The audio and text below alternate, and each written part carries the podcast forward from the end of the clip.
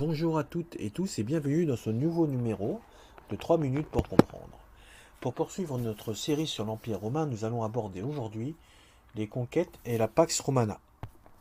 Nous l'avons vu dans le premier numéro, l'Empire romain succède à la République. Durant cette période, Rome conquiert le bassin méditerranéen et se taille donc un immense empire établi sur trois continents. Mais la durée des guerres témoigne des difficultés rencontrées.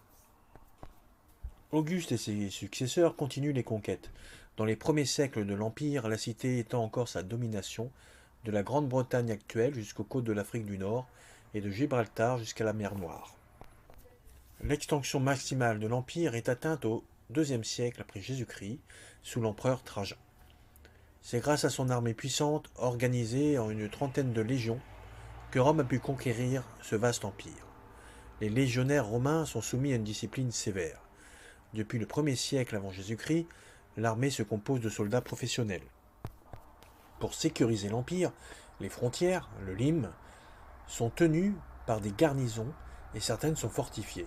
Par exemple, au, au nord de l'Empire, l'empereur Adrien, 117-138 après Jésus-Christ, mène les conquêtes le plus loin possible, puis fait construire un mur bordé de forts sur la frontière. Cette organisation assure la paix et la sécurité pendant la majeure partie du 1er et du 2e siècle après Jésus-Christ. Cette période s'appelle la paix romaine, Pax Romana en latin.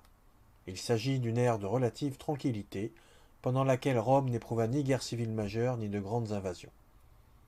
En effet, les révoltes contre la domination romaine sont rapidement réprimées.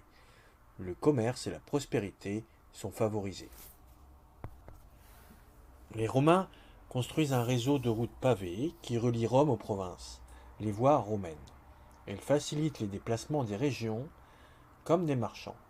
La production agricole augmente dans les campagnes. Les échanges se développent aussi sur les fleuves et la mer Méditerranée. Le blé nourrit les populations et l'armée. Les matières premières, bois, métaux et marbre, permettent les constructions. Les produits de luxe, fourrures, parfums, or, arrivent de très loin. Même l'Inde ou la Chine commercent avec Rome. Épices, soie. Dans le même temps, la culture romaine et leur langue latin se sont transmis au territoire conquis. Ainsi, ce numéro est maintenant terminé. Merci à tous de l'avoir écouté. Je vous donne rendez-vous dans deux jours pour le dernier numéro de cette série. Nous nous pencherons sur l'administration et la romanisation des territoires que nous avons pu entrevoir aujourd'hui. N'hésitez pas à vous abonner à la chaîne pour ne pas louper les prochaines nouveautés. Bon courage et bonne journée à tous.